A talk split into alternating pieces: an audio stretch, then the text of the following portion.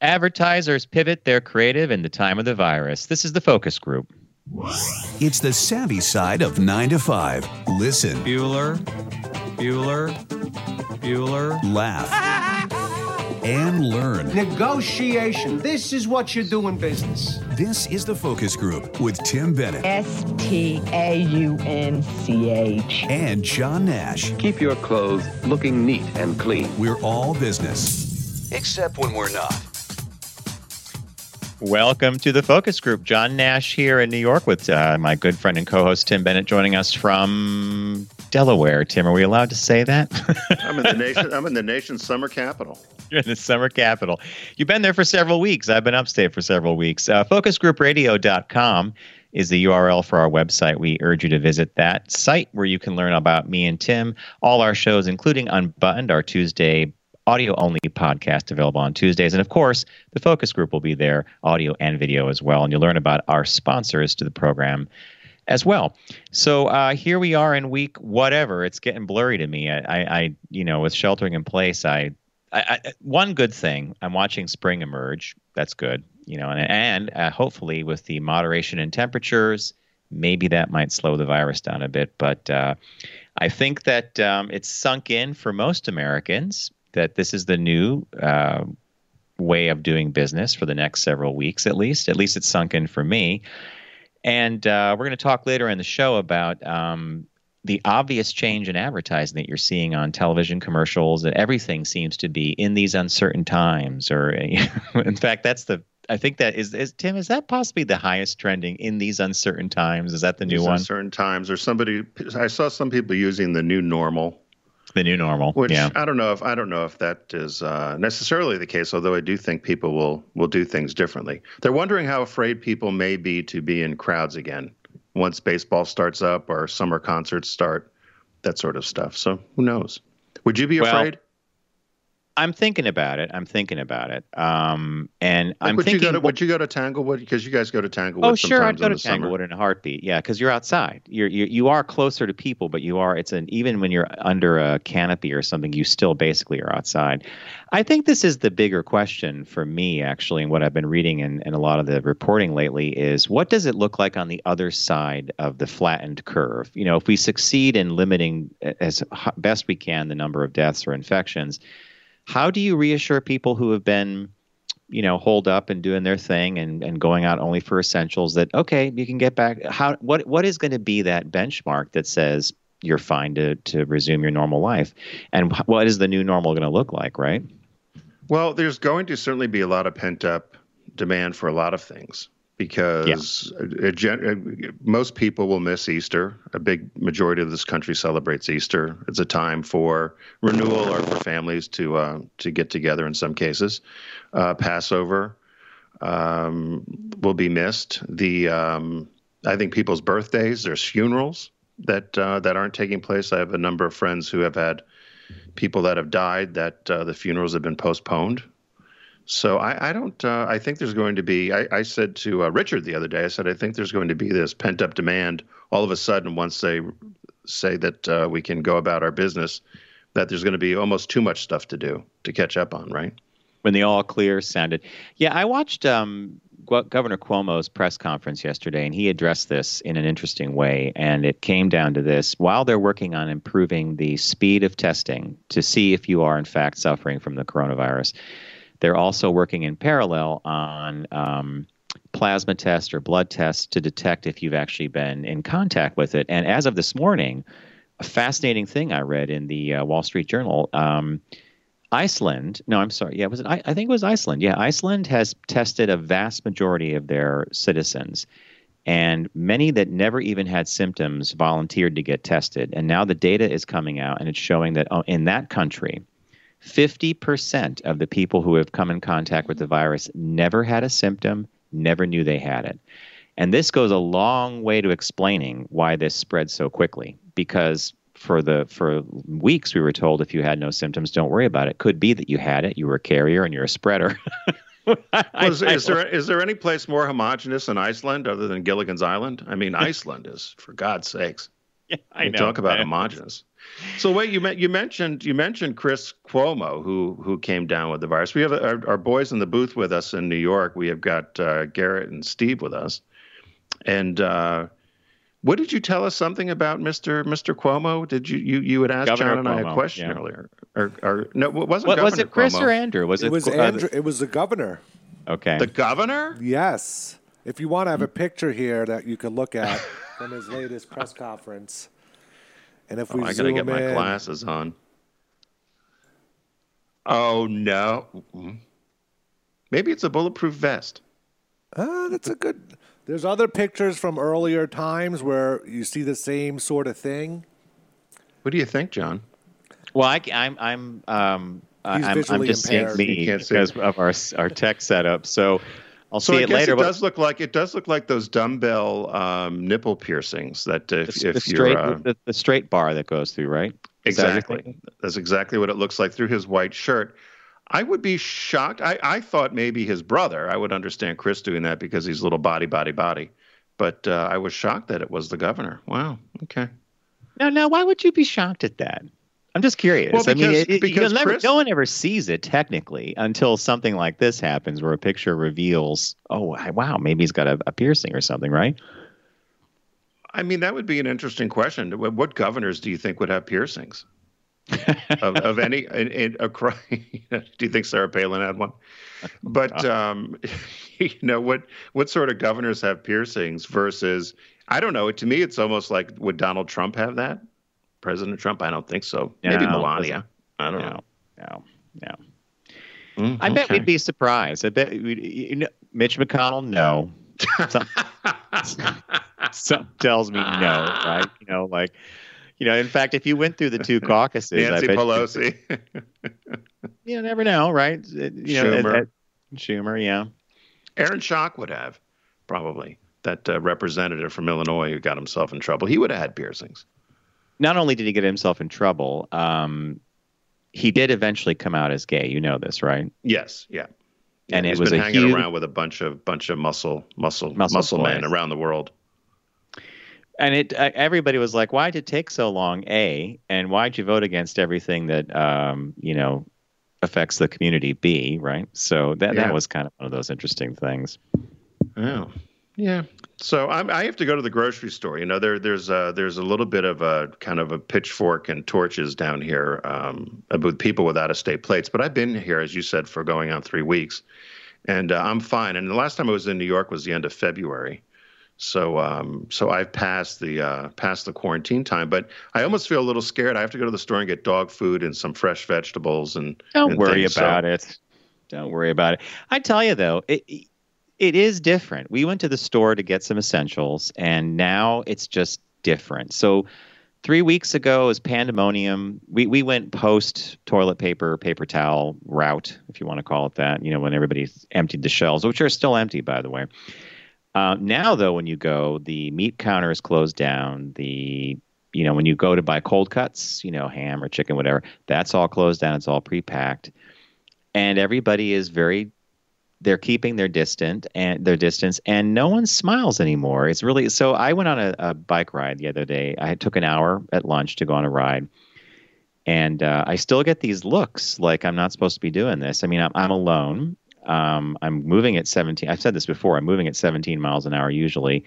So I went by. I went into the town next to us of Chatham, and I uh, I went by, and an old lady was taking a walk, and I wave and I smile, and then she finally smiles as I'm going by. I'm thinking, what's changed? It's a human being waving. I, I guess this is going to be the way it's going to be for a while, right?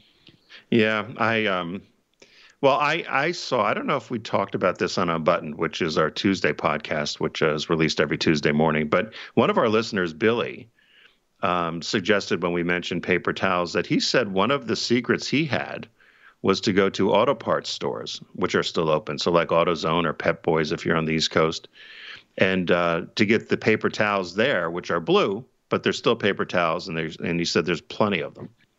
So it's actually a pretty good, pretty good uh, recommendation to head. So I was thinking of doing that. There's a couple of auto AutoZone and auto parts stores here. I thought I'd stop in and see if they have the paper towels that they use Are in the shop.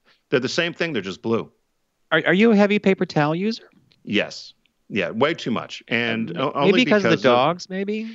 It's because of the dogs, and as they're getting older, even today, I went through and I'm trying to ration the use of paper towels. Trixie is a real slob when she eats, and she's drag. She'll eat some food, she'll drag it around the kitchen, uh, moves her bowl around. So I'm constantly wiping up her her food. Playtime. It's playtime. Yeah. And she, and she's well, you know, she's half her teeth are gone, so she's you know kind of gumming her food and it's falling out of her mouth. And so she, anyway, she's making a mess. So I'm constantly wiping up after her. So I, I do use a lot of paper towels, although I'm trying to trying to ration. So, well, so I'll let you know about the auto parts thing. Oh, please do actually, and and for everybody, for uh, the boys in the booth, and for you, we're all now consuming a little more TV than I would personally like. I mean, I'm not, I'm, I haven't gone over the edge quite yet, but last whoa, whoa, night whoa, we whoa, just, whoa, whoa, whoa! Then you would personally like? yeah, I, You're a I, huge um, TV watcher. Well, you watch se- movies that you selective, yeah. Okay, all right. So I've I've decided to put a little. We I put a little list together of things that we're going to catch up on. I, first of all, I said to Bob the other day, um, anybody, all any of us on this uh, on the show right now, uh, Jack Nicholson, Faye Dunaway, Chinatown, an amazing movie, Oscar winner from years ago. Um, I downloaded that and I'm planning to watch that one of these nights because Bob doesn't really remember the movie that well, which means he hasn't seen it in a long time. I don't either. It's a well it's a really well done movie and well worth watching. Great acting on everybody's part. So that's on the agenda. Um, thanks to garrett actually. Uh, once upon a time in hollywood quentin tarantino garrett? Yeah. Oh, I want to see that. garrett had said like, like you got to see it. So i that downloaded that and i know that the last based on what garrett told us a couple shows ago the last 20 minutes or so is pure unadulterated quentin tarantino which i'm looking forward to and then we did the thing that everybody else in the country seems to be doing right now, which is last night we turned on the Tiger King. Oof. okay, so Tim, you watched two episodes. I've watched one, and I'm in your camp. So far, this seems like a pretty normal. The guy's not that crazy. Like, you know, there was an interesting point in, the, in that episode one where he that he makes this point that, well, wait a minute, they're trying to shut my um, exotic animal zoo down, and yet they move the animals to a sanctuary and charge people money to see them there. He goes, "What's the difference?" It's a And don't fascinating. pay, and don't and by the way, they don't pay the people that work the sanctuary either. So that was what I, I learned. Have have have you guys have you guys watched the Tiger King, on Jared or Steve? yes, I haven't. have.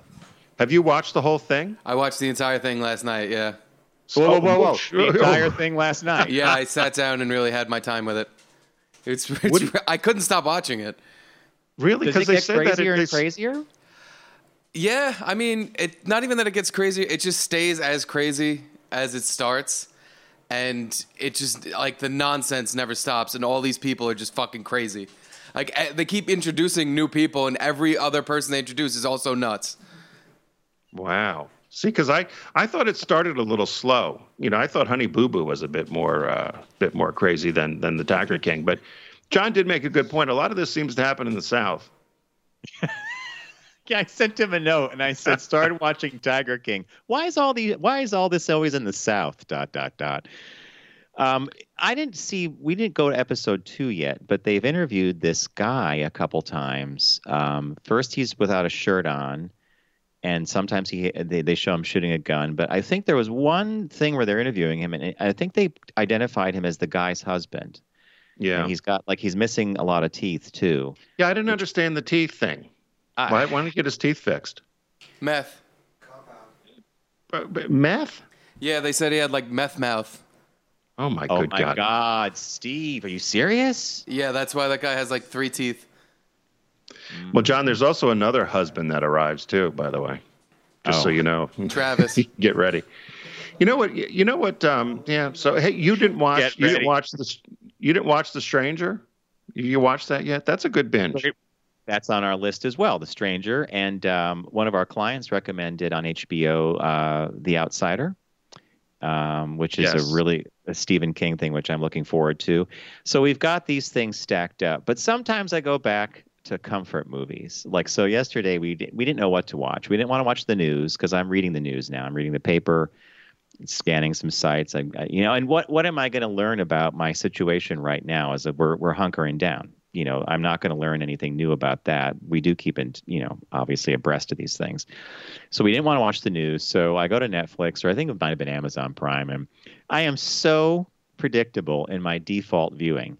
So I'm click, click, click, click, click. I'm looking through, and I see Star Trek IV: The Voyage Home. Oh, click, no. play. Suddenly, I'm back in a movie I remember quite well. It was the last century, actually, folks. It was last mm-hmm. century. It was about Save the Whales, basically. It was a Save the Whales movie with Star Trek cast. And halfway through, Bob goes, he and I said, "Don't you enjoy this? It's kind of like a, a soothing balm." And well, he just, yes, poor Bob, indeed. He's like, "Yes, I put up with it." So Do you have two TVs up there, or just the one? that's the one. That's all. You need another one. You need another TV for Bob.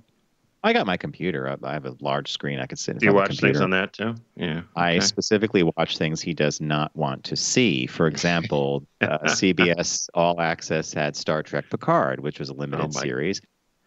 I, I, I watched an episode with Bob, and Bob goes, he starts asking all these questions. And I, guys, I don't know if you've had this experience before where someone drops into a show that you've been watching. It's a complex plot line and many characters, and they start asking a million questions while the thing's going on. You're like, I don't have time to answer this. You haven't watched.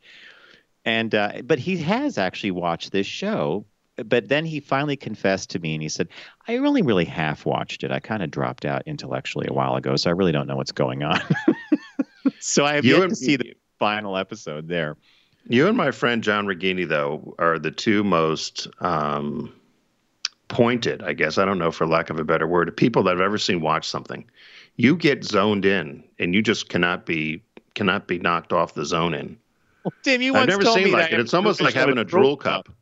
Yeah, you look at you look at it as if you've never seen a moving picture before with sound, and you glare at it. And Regini was the same way. I'd be traveling with him, and I'd have to crack him on the side of the head, and say, "Let's get moving."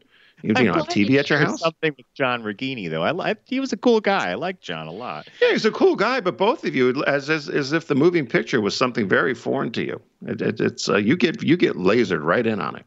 Captive audience. Captive. We that's what it is. captive Captive. audience. Hey, uh, Yeah, Billy but- from New York is on the line whenever you guys want to. Oh, we'll take him.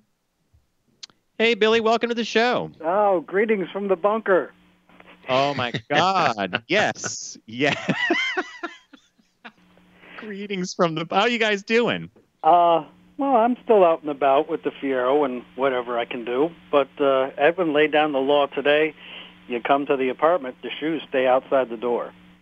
Really? Why is that? I don't know. I guess it's a new thing. It's because the streets are laden with viruses. I don't know. Maybe because we're running now. I think because Billy, people spit on the f- ground Ugh.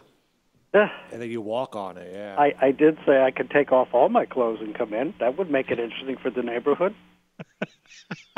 There should be like a curtain outside, like a little shower curtain, maybe clear, because that would make it really titillating for the environment, right? Yeah. Uh, he is watching this like zombie Asian thing on was it Prime or Netflix? One of them. You know, it's Asians like chewing their faces off. I'm like, really? We got to watch this now? There- Billy, thank you. There are there are TV shows we like. I think it was either Amazon or Netflix popped up something about like it was about it was a uh, a pandemic type movie uh, for your viewing pleasure. I'm like, there's nothing pleasurable about that. Move on, right? I'm still trying to figure out how to see the whole Picard. They say, oh, you can watch it for free. We haven't figured that part out yet. Ah, you can. You got to sign up for CBS All Access. They give you, and the- there's a gift. There's a code. It's gift, G I F T, and they give you a month for free. But make sure you go and cancel it after you sign up for it. You'll still get your free month, and then you could get to uh, Star Trek Picard. Okay, because you know, I'm, not the boohoo you want, Tim, but I do like a little Star Trek now and then. Listen, I I I understand. There's a number of people out there. That's why it gets produced. Yeah, well, hey, a little, little of that, you know, a couple of viruses, a little Borg action, and here we go. There, you're all set. So go get your blue, get your blue towels at the AutoZone before they're all gone. Yeah, Well, you, and you're the- you're the one who turned us onto that. So that actually, after this broadcast, I'm going there and I'll post on Facebook whether uh, at our Facebook page, Focus Group Radio, whether I got them or not. Yeah, usually they will, or Advance, or any of them will have it. But you know, you're getting two towels. It's like two rolls is like usually around six bucks. Wow. Okay. Do not That put was a them good down point. the toilet.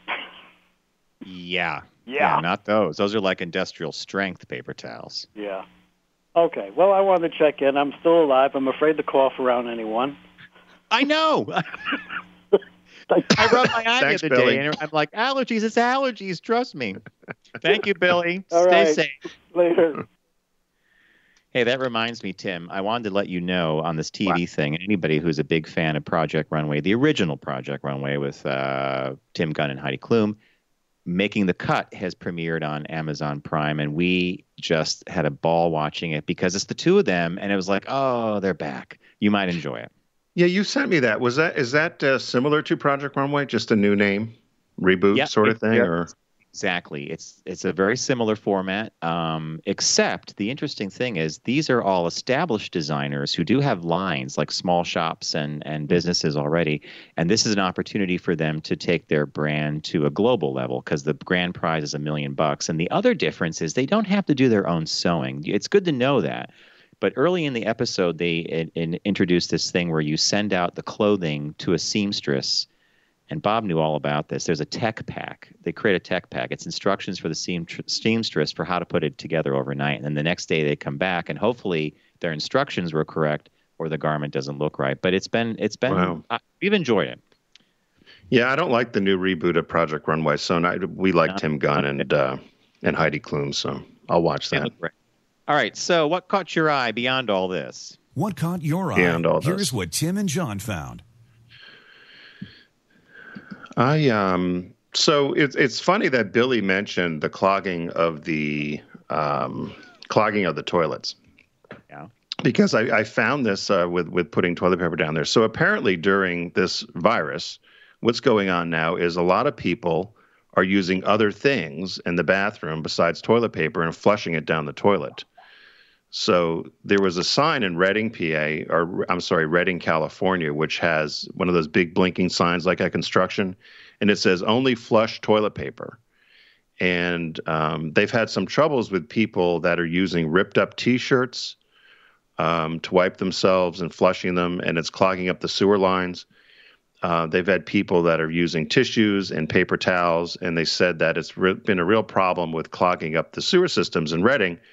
So he started checking with other uh, jurisdictions and finding out this is actually happening all across the country.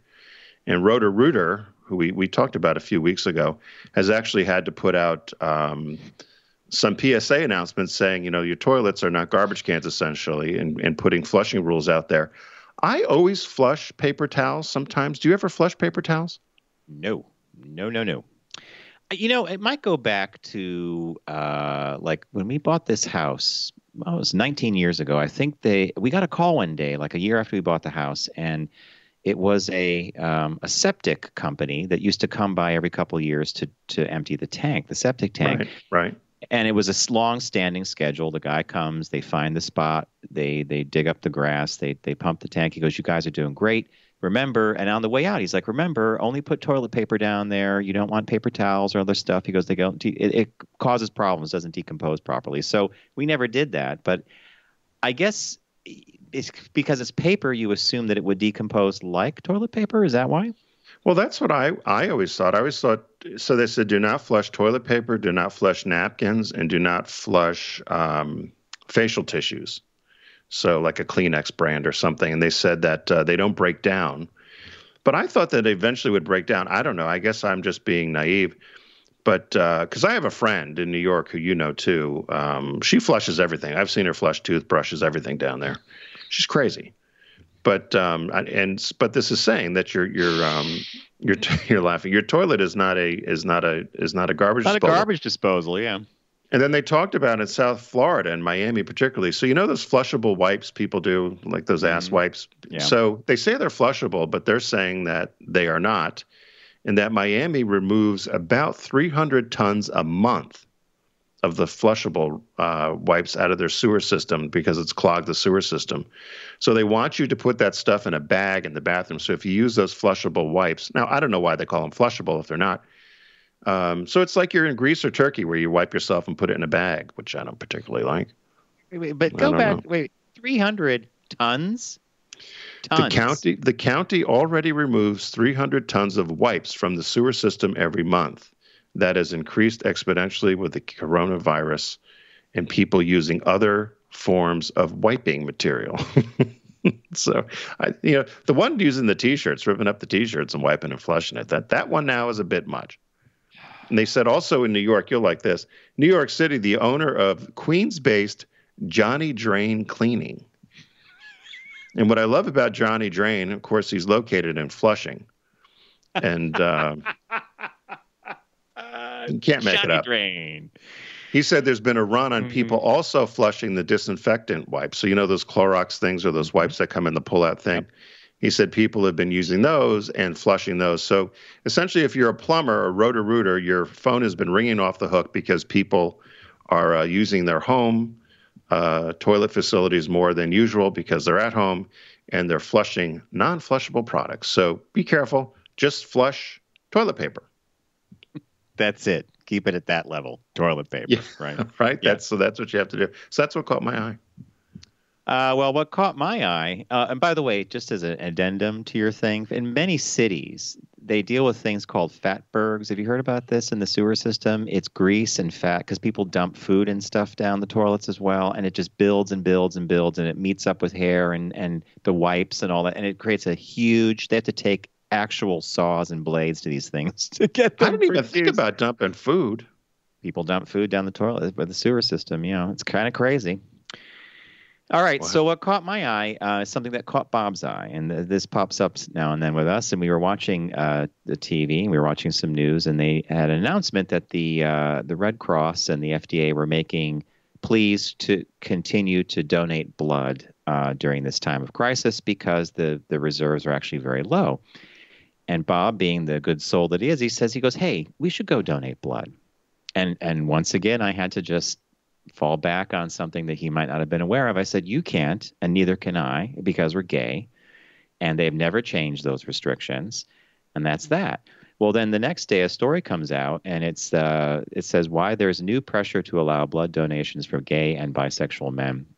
The U.S. Food and Drug Administration has put out an urgent call for blood donors as the spread of the coronavirus threatens the nation's supply. Uh, but obviously, gay men are not allowed to do this. And Brad Hoylman is a New York's he's a New York state senator and he and he wants the ban lifted because basically he thinks this is previous century thinking and technology. We have a way to screen the blood. We know we can detect HIV in the bloodstream. That person would not be a donor then. And he's wondering why the Red Cross and people don't change these these uh, regulations. And he said, you know, at the end of the day, it's just a discriminatory practice that really it, it's it's a it's a practice based on belief and not on science. And i think we're we're seeing a lot of that colliding these days aren't we? Um, and then he said you take it a step further and what if you have a gay individual a gay man for example who has survived covid-19 the coronavirus and now they're doing all these experiments with taking blood plasma from people who have developed the antibody and using it as a possible treatment for people that are um, further along or having difficulty uh, managing it.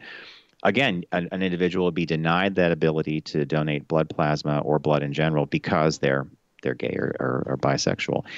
And you know the the strangest thing here about this whole thing is you know you can do, as a gay man you are allowed to donate blood, but do you know the regulation for donating blood as a gay man? What the one requirement is? No. You have to have. Oh, you're been- supposed to be celibate for a year or something. Ding, ding, ding, ding. Focus group socks to Tim. You're supposed to be celibate for a year. Now, how do you even prove that? and let's go a step further. It's no longer a gay male disease. Uh, non-gay individuals have HIV. It's trans. You know, it's it's no longer just that individual uh, demographic. So, what are you going to make a, a straight person say? I have been celibate for a year. No, they don't bother asking that because the assumption is that they don't have HIV because they're not gay. And you see how that's Right. So I was, I was because you, you, you, so you, you started to answer the question that I had about this whole thing is that, and this has been going on for quite a while, obviously. But if you were, um, when they do take your blood, do they check everybody's blood after it's been taken? Because you're exactly right. There's there's a high incidence of of women that have HIV, particularly women of color, right? Yep. There's um, there are inter- intravenous drug users that that may have had HIV, and we all know that there's a number of people that lie about their their sex uh, and sex life. And how many men do we know that are married? I'll put in quotes on the down low that um, don't identify as being either gay or bisexual, but have had sex with men. So that's why I'm wondering: do they just check every? Did they check everybody's blood? I guess that's the question to make sure that you don't have any HIV or anything else, for that matter. I don't know. I seem to remember, and I'm I could be wrong, so I don't want to misinform anybody, but I do seem to remember that um, years ago it was announced that they were in fact checking the blood supply. So Right. regardless of who you were, the blood would be screened, and I'm not sure if it was per donor or per every couple of units because they did run into issues where people that were given transfusions um, came down with, for example, HIV because it had it had been part of the donated blood. But that I thought had all gone away a long time ago with rapid testing and, um, and just with testing in general. So yeah, my guess would be that they would screen all the blood. I, I would, Yeah. you know. Yeah. eh, So it was just one of those disappointing things that you want to help, you can't help, and you just scratch your head at why. And the why is well, it's this like it's like a ni- it's like an eighteen ten regulation in twenty twenty kind of thing. You're like, what's going on? It's just another just another injustice. John. Exactly. There you go. Yeah. Yeah. So well, there you go. So that's so that's what caught your eye this week. That was a That's pretty what that's a pretty my eye. serious that's a serious one. Yeah, I. But here's you, I, you have had to run up against the same thing I have. You know, we we don't want the show to be about you. You're everybody's getting enough news about the virus from the daily news sources, and this should be a form of entertainment and, and knowledge and whatever. You can't escape it though. Every Yeah. single news feed I look at is something related to this, and and actually at the at the news last night, I said to Bob, I said, once everybody pivoted, including the entire media structure, pivoted to this. This is now front and center, and I I don't know if you could live in any part of the country and not know this is going on at this point, or the world for that matter, right? Right. There must be some countries where they're oblivious to it, but I can't figure out which ones yet. no. All right. So we've got our uh, our business birthday. Everyone does celebrity birthday greetings, but the Focus Group is the only show in the universe that celebrates business birthdays. So sometimes um, for our business birthdays, we actually will highlight somebody that um, that also has an interesting career, and uh, for the business birthday. And this person had popped up. There were a number of kind of captains of industry, but I don't think we've ever celebrated this person's birthday. So Rachel Maddow from uh, from MSNBC. She's born today, April 1st, 1973. She's 47 today and uh, it's her birthday. She went to Stanford University, and then uh, she was a Rhodes Scholar and went to Lincoln College.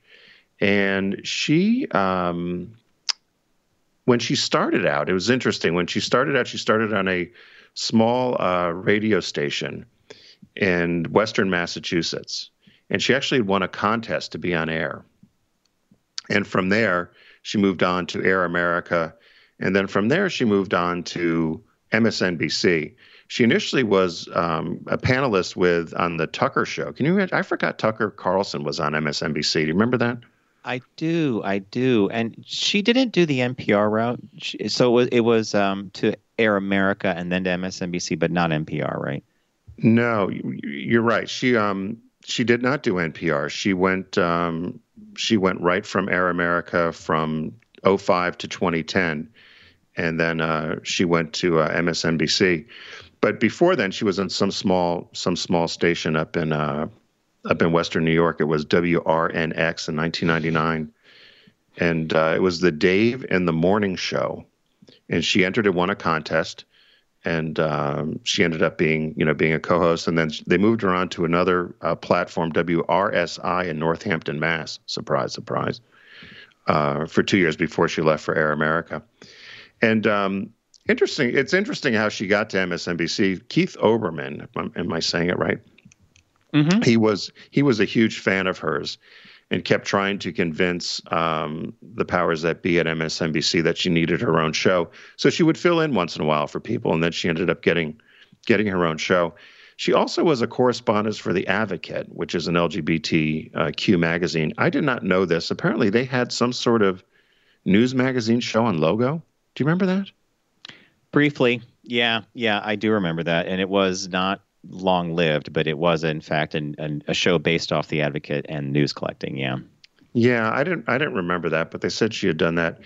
And uh, so then when she became a uh, a permanent, she was put in the 9 p.m. slot and uh, on MSNBC. And uh, they said she was the first openly gay or lesbian host of a primetime news program in the United States. And I was wondering, what about Anderson Cooper? Hadn't he been out or no? No, This was no, in- he, yeah, he only came out.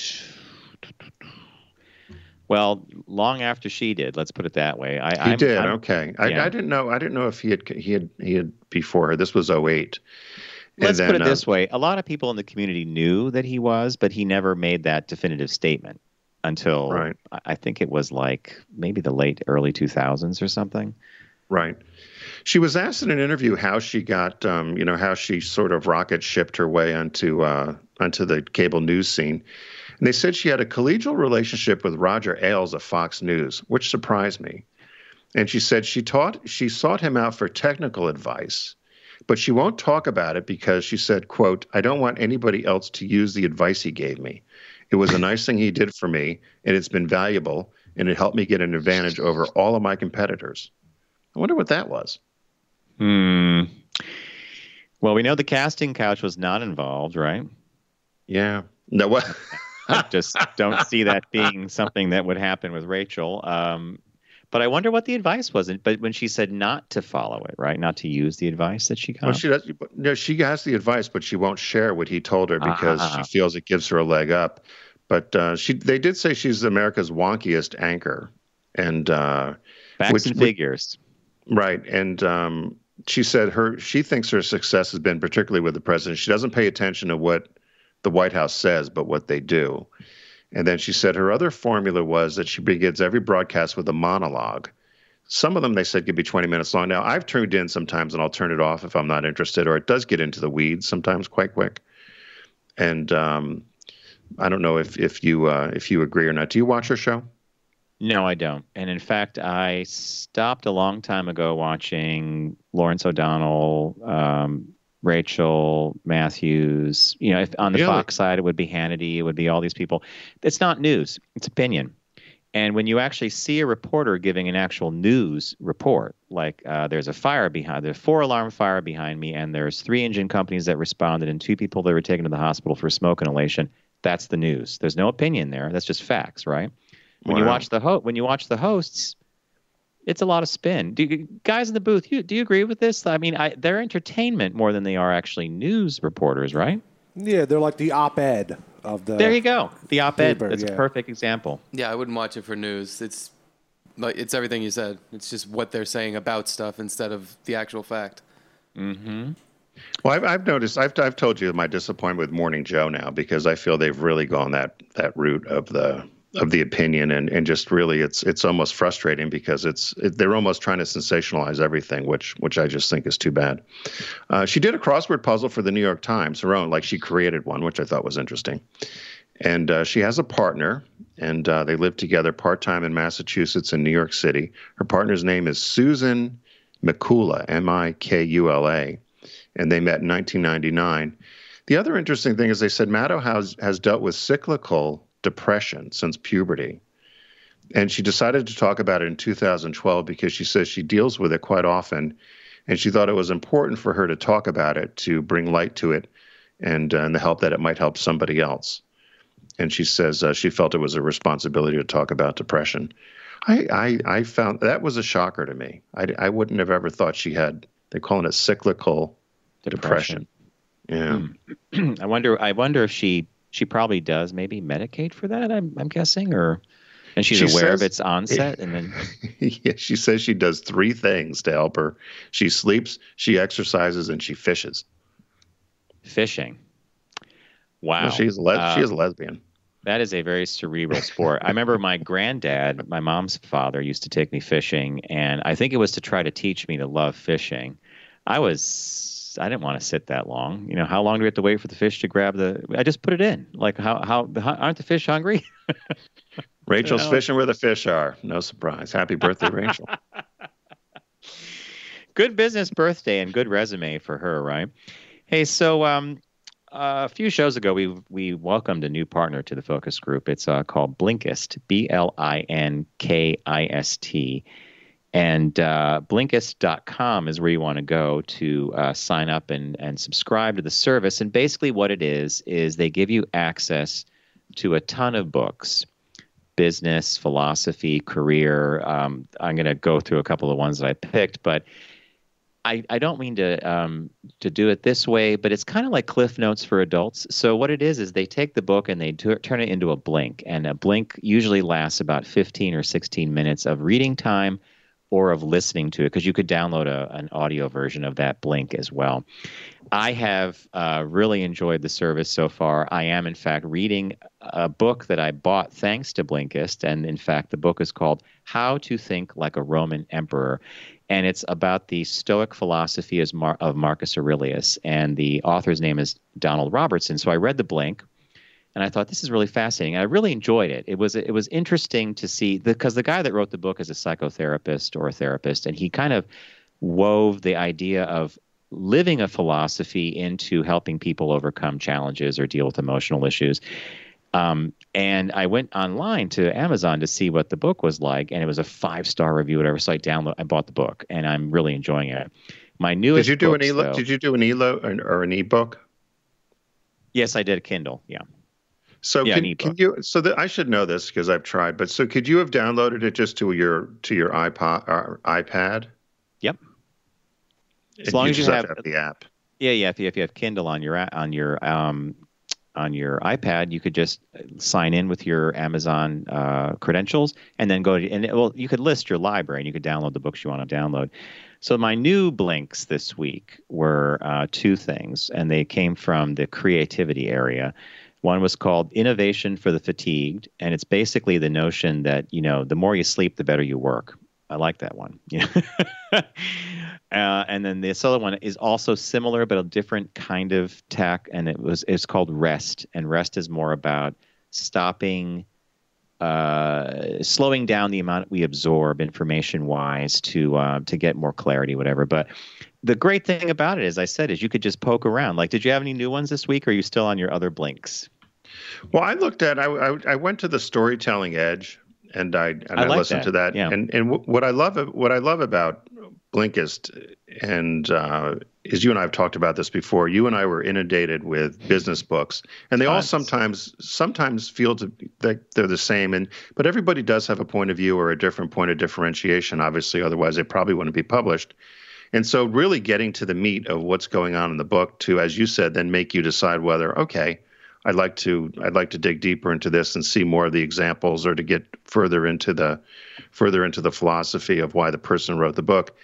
That's really what Blinkist is great for, and um, so that's what I loved about it because I was able to distill right away. Oh, here's what they're saying about storytelling, and about how everybody could do it, but you know that you need to do these three or four things, which uh, which made made me think. So I thought it was great. So head over to uh, if you go to Blinkist, B L I N K I S T uh, dot com slash focus, you get a seven day free trial, and then also twenty five percent off your subscription. Uh, for the year, if you sign up for it, so it's Blinkist B L I N K I S T dot com slash focus, and uh, for a free seven day trial and save twenty five percent on a subscription.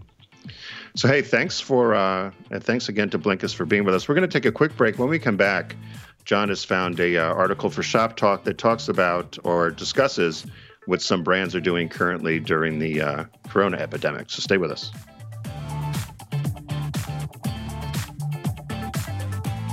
You're listening to The Focus Group with Tim and John. Learn more at focusgroupradio.com.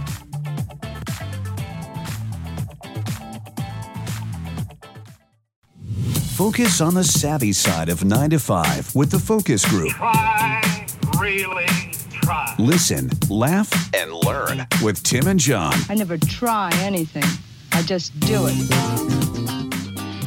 Hey, welcome back to the Focus Group. John Nash here with my good friend and co host Tim Bennett. You can find us every Wednesday live on Facebook or YouTube.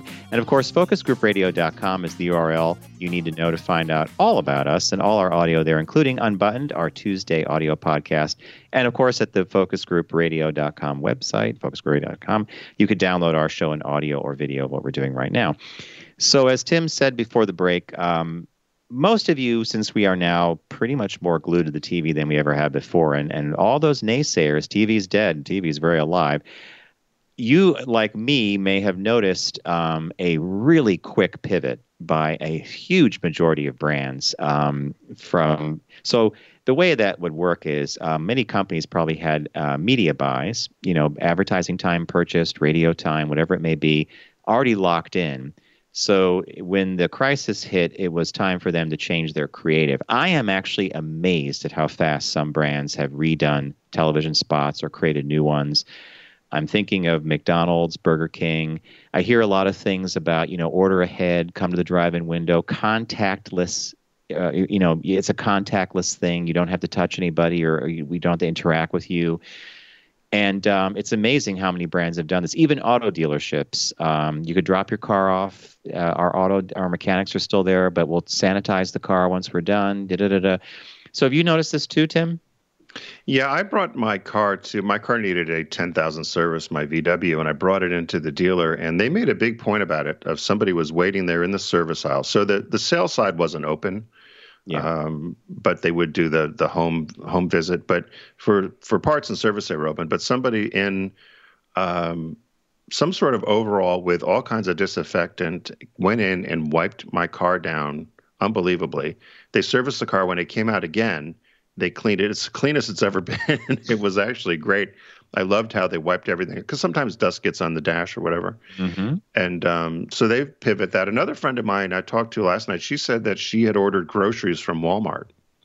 They deliver. And did, did she go to drive and then they bring it out, or did, did so she? Have... yeah, exactly. So what's happened is she said that they in the back of the store they've set up this, and this goes to what you said about pivoting awful quick. They set up eight parking slots in the back of the store, so you had to drive to the. So you went on the app, you ordered what you wanted they confirm your order and then ask you if it's okay for them to track you on so like your GPS on your phone.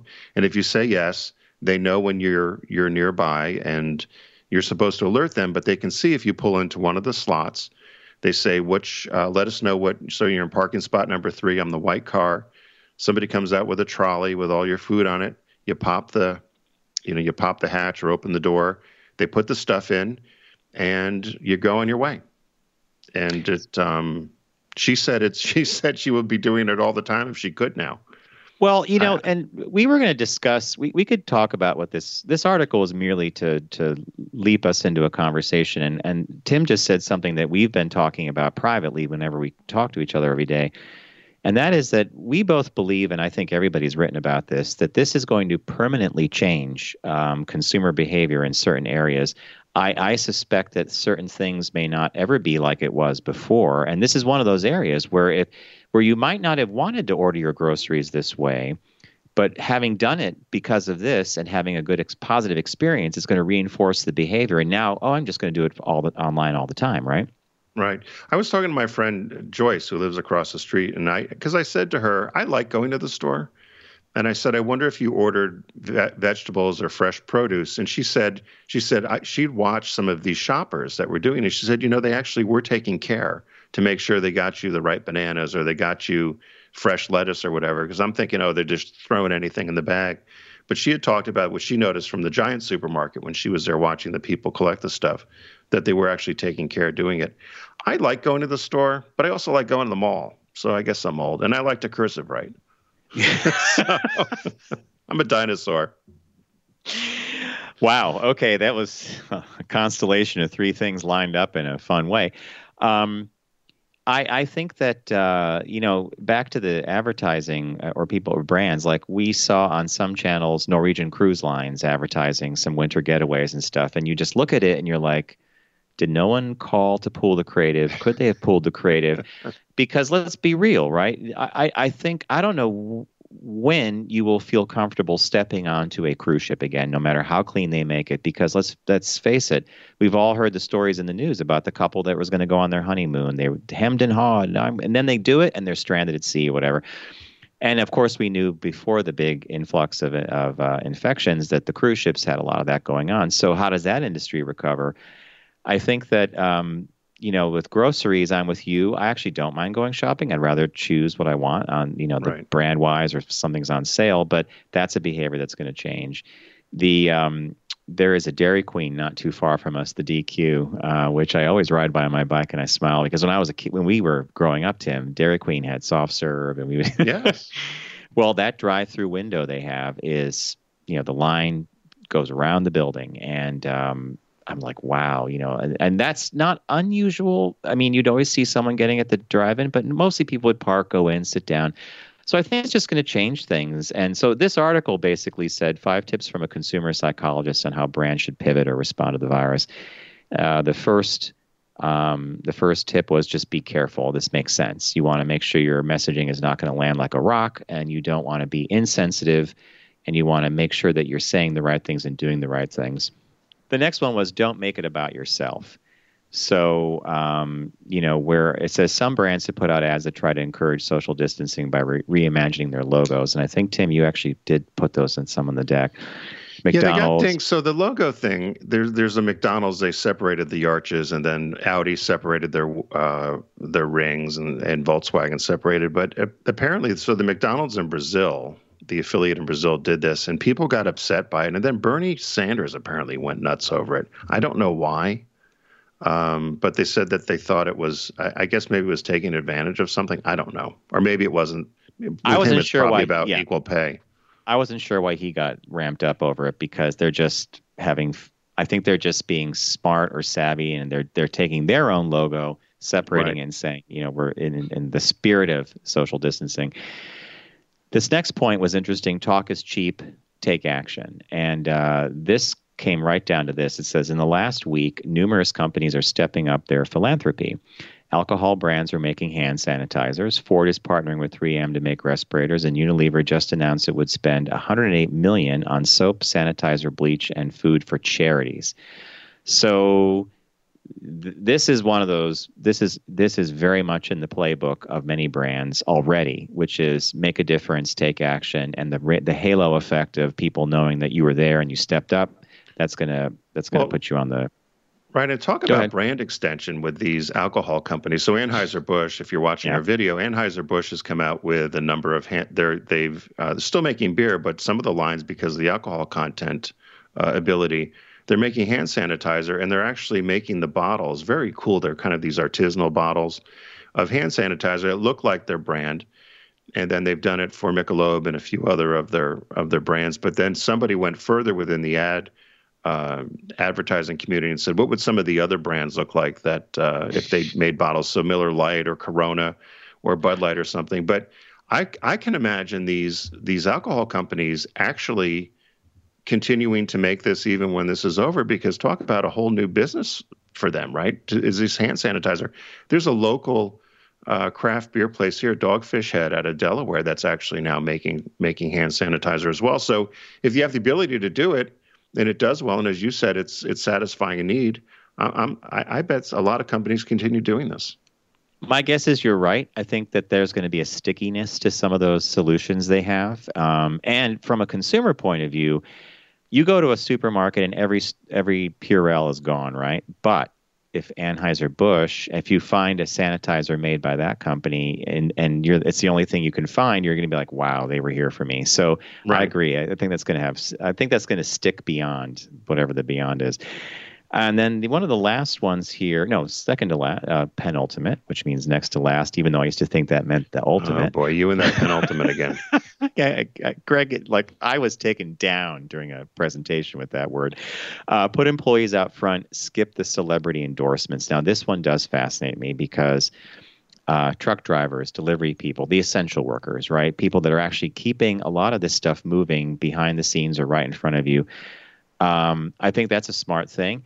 On the celebrity side, I read a fascinating piece in the Times about um, influencers and how that whole industry is going to take it on the chin because showing some uh, a guy at a beach with a little bathing suit on and perfect abs talking about you know how beautiful it is or i just tried this hair gel or whatever they do the influencers it just rings kind of um, hollow right now and it, it, it's so those influencers i think brands that associate with them are like okay well you know that's like a great way to sell underwear for example and it's male or female.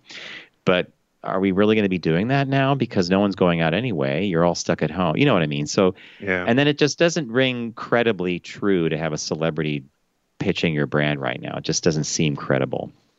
Last one is highlight your heritage and expertise. And i think that in some ways this hooks back to um, well you could highlight your heritage and your expertise you could also use this opportunity to create a heritage like what tim was using as the example of a Anheuser, a, a, a, what is it? A, a InBev, InBev, Is is Anheuser-Busch. Anheuser Busch. You know, if you use them as an example, their heritage is beer, right? But if they do this successful hand sanitizer thing, they're creating a new heritage and they're filling a gap. But older brands or brands that have been around for a long that you rely on, if they just continue with that messaging, it's going to be better for the brand and the consumer is reassured that the brand is still there doing what they've done historically. Right, and as a lot of those brands have people perceived to have gotten stodgy as as times have changed, um, there's really a harkening back to trust and leadership, and um, people want to people want to feel that. So some of those old brands, they they mentioned Ford or General Motors if they're making the ventilators, similar to what they did in World War II when those when our auto factories became uh, defense manufacturers for tanks and jeeps and all those sort of stuff. So it uh, it's interesting. We've talked about Faith Popcorn before, who is a, a futurist, and she predicted this 25 years ago. I'm not sure she predicted the whole pandemic, but something very similar to this about the kind of the cocooning or the um, lack of socialization of people. I, I think it's somewhat sad. No, I don't think it's somewhat sad. It's sad. I think it's kind of sad. Well, I'll just say to wrap this one up, uh, Tim has talked a great deal with me about something that we've actually both talked about, and that's uh, what's going to happen with higher education when all this is done. Yeah. And t- and Tim, you've been following this a little more closely than me because you are a very very big uh, fan of your school. You're you've been very active on the alumni side. Um, I've experienced distance learning. I did a two year, you know, I've talked about this on the show before. I did a two year program in character animation. It was all distance learning. It was Google Hangouts, the whole bit. Right. It took a little getting used to the fact that I couldn't actually talk to a student or a, a someone in my class unless I arranged it because it was like a call. They might be in Spain or wherever the, they are in the world. But I did get a great education. So while the tool seemed a little unusual to me, and I would much prefer to have been in an actual physical place, um, it does work. And so now you open up this Pandora's box of all this technology, allowing people to connect to universities without the seventy thousand dollar a year tuition. What you know, that's like a Ivy League level. But I I think this is going to be a permanent change. And you said you saw some evidence of this happening already. Well, they're talking about how there, there's this call or an outcry for um, universities, larger universities in particular. Like, do you need these large athletic teams and sports teams, and do you need these big dorm, Taj Mahal dorms, and all this sort of stuff? Whereas you can can get the learning done as we're doing the show right now, right? We're not Mhm. in New York City in the studio. It is different. It's something to get used to. We don't. We're not physically with each other and can interact. So that um, that I think is different, and all what happens before or after a show is different, right? But it's the same thing with education. I don't. I think the biggest challenge a lot of schools are going to have, um, particularly smaller schools that have, have that rely on enrollment, is right now is when kids try to make their decisions to go to school, and everything is in such upheaval now. What if you were? I don't know if we could put ourselves in the shoes of somebody, but if you were trying to make a decision now as to what school are you going back to, I can't go look at the campus. I can't go. How do you make your decision? I don't. I don't know. Well, uh, for a lot of graduating seniors, many of them had already done their campus visits a while ago, right? You but think? if you're, a, well, I know that our my niece did in California, and she did um, hers in the winter, right? She'd done them in the yes. winter. Yeah, Yeah. she did. Yeah, exactly. And so that's off the table. She knows where she's going, and you know, I have to believe that by September or late August, there's going to be a significant, you know, return to whatever that is. It's not the, the new normal, let's call it that, but it's going to definitely involve people being together in some form. Right. But I think if you're on the other end of the curve, where you were still making up your mind, or you're now approaching that, um, you know, that decision, you're right. How do you do it? You can't do a tour. You could do a virtual tour, but you're going to Yeah. virtually tour a place that you might not be able to get to. So yeah, I that's just one of many industries you and I have talked about that is definitely going to be transformed. There's no doubt about it. There's no doubt that on the other end of this, there's going to be some pretty big shifts in terms of education, technology. Like we're all relying. I mean, let's just hope the internet doesn't come crashing down. I, thought, I thought but I thought about this the other day. My my laptop was doing something funny. The fans were spinning up. It was getting hot, and I knew how to fix it. But I thought pre-coronavirus, I wouldn't even I, I wouldn't hesitate to go to an Apple store if there was something wrong and go to the Genius Bar. They're all closed. So we're relying on a lot of things to not break down and cross your fingers. It's all doing okay. But if it starts and we're not out of this, well, anyway, that's just going to change you, a lot. When you to, when you told me that the Apple Store was closed yesterday, I was kind of surprised by that because I would figure that Apple or Microsoft or any of these Verizon, Sprint, T-Mobile, whatever, uh, for technology for mobile phones or for computers, I would think that'd be essential. Tim Cook made that decision prior to a lot of states dis- determining what was essential and what was not essential. And the interesting thing is, the day he decided to close all of Apple's stores worldwide, he opened or reopened a select number in China. And I found that hmm. fascinating because he opened them because the virus was on the downward side there, and they wanted to get store traffic moving again and bring some normalcy there. So I thought at the time when he did this, which was about two weeks or a week and a half ahead of when everybody really started shutting down, um, I thought, I wonder what data he's looking at because you know they have a presence all over the globe, and he just knew Right. that that we're in for it. China's on the back end of it, but I. I see your point. It is essential in many ways. We we are all relying on these these you know boxes and chips, and Well, a friend of Verizon in her phone- particular. her phone right? died. Her phone died yesterday. Who she needs her phone for work. A friend of mine's phone. Yep. She said it just crapped out. And it would be similar to, like you said, with your computer. You may have another one backup or something, but if you didn't, um, and you need it for business, I mean, I think it's essential for everybody. It's essential. But Well, for, for our business, Tim, in case something happens with yours or mine, you're going to be ordering a new one because you can't Mine's get the your old one old one. repaired. Mine's my old. Yeah, it is my old one. is it's it a mine good your shape. old one? It is. My, yes, it is. It's the one without the dent. It's perfect for me. Oh, it, oh, it doesn't have a dent? Bob has that one now. That works great. Bob's very happy with that. Um, but yeah, if something happens to yours, um, you can't go to the store. So I'm just going to tell you'll call me up and say, John, something's wrong. I'll be like, Why go can't I go to the online and- store? Is it at, is it at, a, is it at a thing? At a, it's not uh, up to date? they're closed. All the stores are closed. Oh, I thought, I thought maybe my thing couldn't be fixed anyway. No, no. Until they open again, you can't talk to a genius. You can't have things handled that way uh, unless someone knows about a different method. Maybe you contact them. Or I even bother to check the site for Apple about service. But yeah, I would Wow. think that if something goes wrong, you might just have to buy a new one and you know then rehab the old one and you have two or something. Jeez. Well, hey, listen, thanks for joining us today. Be sure Thank to you. uh, yes. Yes, thanks to Steve. Thanks to Garrett for bringing us uh, to you. I'm, I'm, as John mentioned, in the nation's summer capital down in Rehoboth. John, you didn't mention, you know, I didn't shave. I, I was thinking I'm not going to shave until this is all over. I we'll- saw the before I got put into. I'm I'm I can't see what's going on on the Yeah. Tim side, but yeah, I saw the mustache. I've seen I'm you not surprised the mustache before. is kind of dark, though. The mustache is coming in kind of dark, which I'm surprised about. Anyway, so so thank you, John, and in, in upstate New York.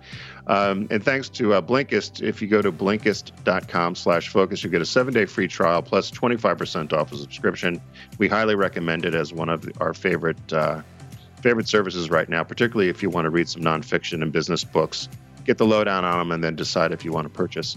We hope uh, everyone continues to stay in, stay safe, and uh, stop the spread. But I'm going to go out to go get groceries, John. So, but I'll, I'll be sure to not text and drive. So and I wash can your hands. Wash your Right, hands. right.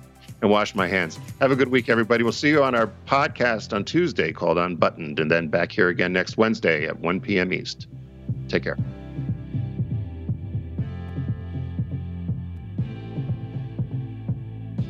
It's the Focus Group with Tim Bennett and John Nash. Accessible on all platforms. Subscribe, like, and rate us on your platform of choice. Learn more at focusgroupradio.com.